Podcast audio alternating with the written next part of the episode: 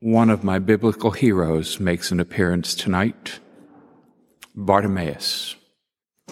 Not only because I'm legally blind in one eye and always ask the Lord, help me to see.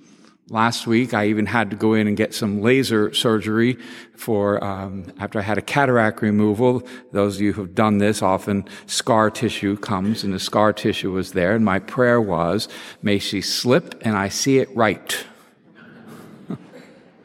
She was worried I was, was going to slip and I was going to sue her, but uh, it didn't happen either way for either one of us. But I like Bartimaeus because for me, not only because of his blindness, but because of his courage.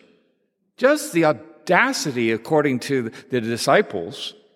He had the audacity to sit by that road day after day and wait for Jesus. He was blind. He couldn't see a thing. All he could hear was the crowd.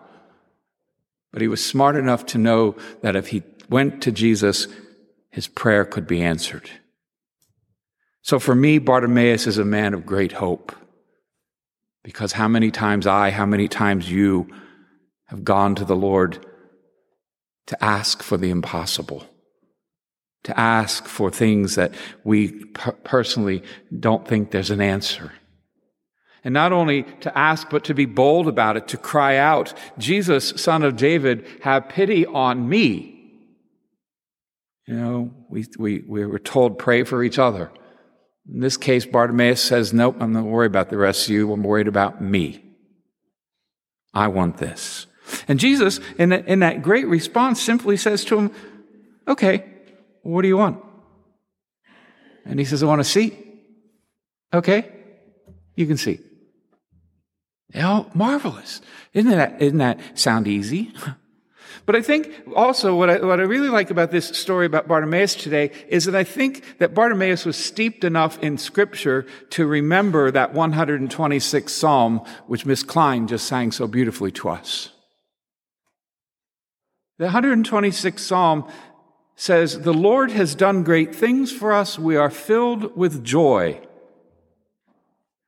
The psalmist in, in, our version tonight says, When the Lord brought back the captive of Zion, we were like men dreaming. Then our mouth was filled with laughter and our tongue with rejoicing. Let me loosely translate that. When the Lord, Lord turned the tide of my history, I could hardly believe it. Laughter bubbled out of me. Shouts of joy burst out of me. And I told everyone who would listen, the Lord has done great things for me. How many times in scripture, when the Lord heals, he says, go and tell no one. And, and uh, don't you always find it? I always found it funny. As soon as he tells them to go no one, they, they run out and they tell everybody. They tell everyone. Don't tell this to anyone until the Son of Man rises. Guess what he just told me? You know, I just think that's marvelous. It's marvelous that, that, that, that, Bartimaeus stands as that example for us. Bartimaeus stands with our ancestors who sang this psalm for the first time. Probably not as good as we heard it tonight, but they sang it. They said, The Lord's done great things, not just for me, but for the nation. The Lord has done great things for us. And it makes us glad because everything that we've wanted is now being restored. All those days that we cried, all those days that we were, we were, were sad and our think, we felt like there was no place to go, all those days that we were weeping and we thought that this was the end, God has restored them to what we want.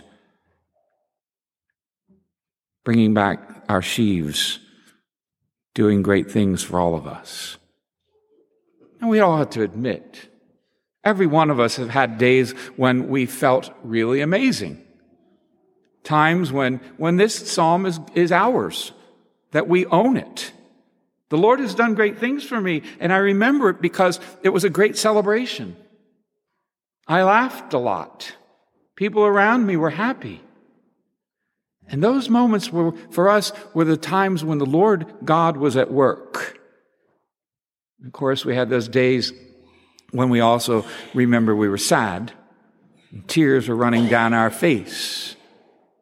But we rejoiced anyway because God was still there, because He promised He would never abandon us or leave us, that He would be near us even in our time of need. Even the, as Christ leaves us, he says, I'm sending the Holy Spirit to be with you, to guide you, to hold your hand across that dark valley. You know, we always need a psalm of hope. This one in particular is great because we grieve a lot.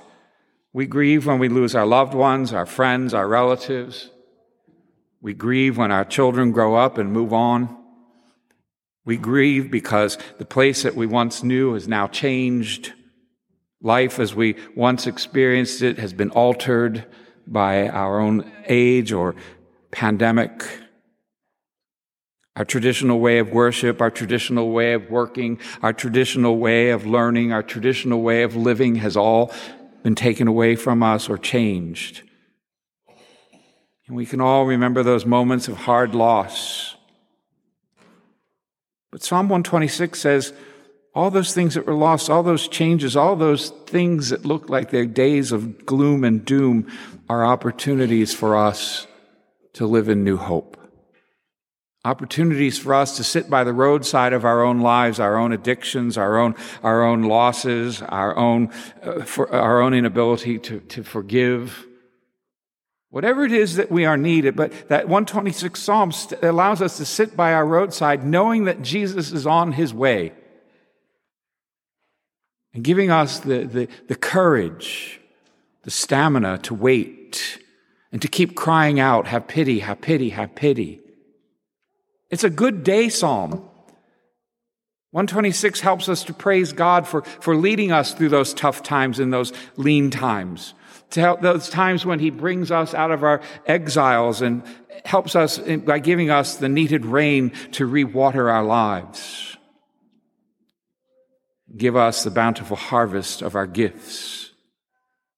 It's a psalm of hope. And we use it and we pray it with the same hope as the people who first used it and prayed it. A hope that God will pass by and give a new breath of life into our dry and dusty soul a psalm of hope for new enthusiasm, a psalm of hope that one day we will no longer experience pain or loss or disappointment.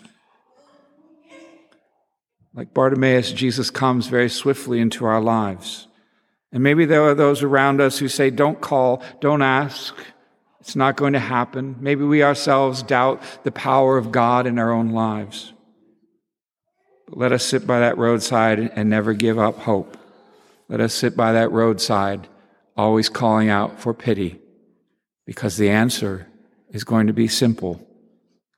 Our faith will lead us in the midst of Jesus, who will simply say, What is it that you want from me?